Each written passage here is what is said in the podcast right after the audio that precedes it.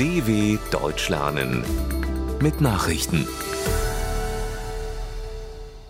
Donnerstag, 27. Juli 2023, 9 Uhr in Deutschland. Militär putscht gegen Regierung im Niger. Im westafrikanischen Niger hat das Militär die Macht übernommen.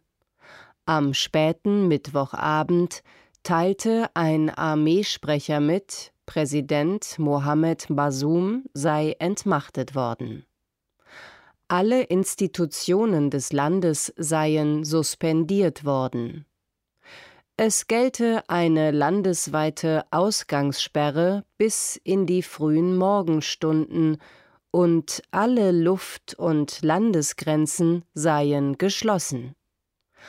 Als Grund für den Putsch wurden die verschlechterte Sicherheitslage und die schlechte Regierungsführung genannt. Bereits am Mittwochmorgen hatte die Präsidentengarde das Staatsoberhaupt in seiner Residenz in der Hauptstadt Niamey festgesetzt. Russland-Afrika-Gipfel beginnt in Sankt Petersburg. Der russische Präsident Wladimir Putin richtet von diesem Donnerstag an in Sankt Petersburg einen Russland-Afrika-Gipfel aus.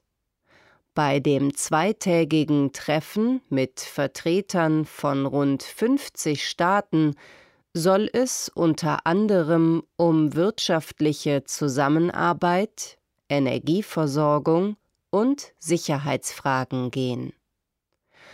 Ein weiteres Thema dürfte das durch Russland aufgekündigte Abkommen zum Export ukrainischen Getreides über Schwarzmeerhäfen sein. Das Ende des Abkommens gefährdet auch die Versorgung vieler afrikanischer Länder. Die deutsche Entwicklungsministerin Svenja Schulze nannte den Russland-Afrika-Gipfel eine PR-Show Putins. Internationales Rotes Kreuz reduziert Ukraine-Hilfe. Die Dachorganisation des Roten Kreuzes hat angekündigt, die Mittel für die humanitäre Hilfe in der Ukraine vermutlich schon für dieses Jahr zu kürzen. Der genaue Umfang stehe aber noch nicht fest, sagte ein Sprecher des Internationalen Komitees des Roten Kreuzes, IKRK. Als Grund nannte er die schwierige finanzielle Situation des IKRK auf globaler Ebene. Allerdings werde trotz der Sparmaßnahmen auch 2023 das meiste Geld in die Ukraine fließen. Das Budget des IKRK für die Ukraine belief sich 2022 auf insgesamt rund 435 Millionen Euro. Tunesien meldet Bergung von mehr als 900 toten Migranten seit Jahresbeginn.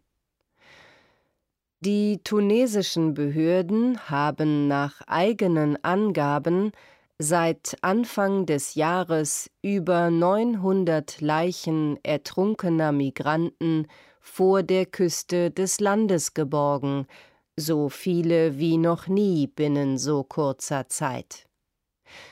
Nur von 303 der Toten habe die Identität noch geklärt werden können, sagte Innenminister Kamel Feki.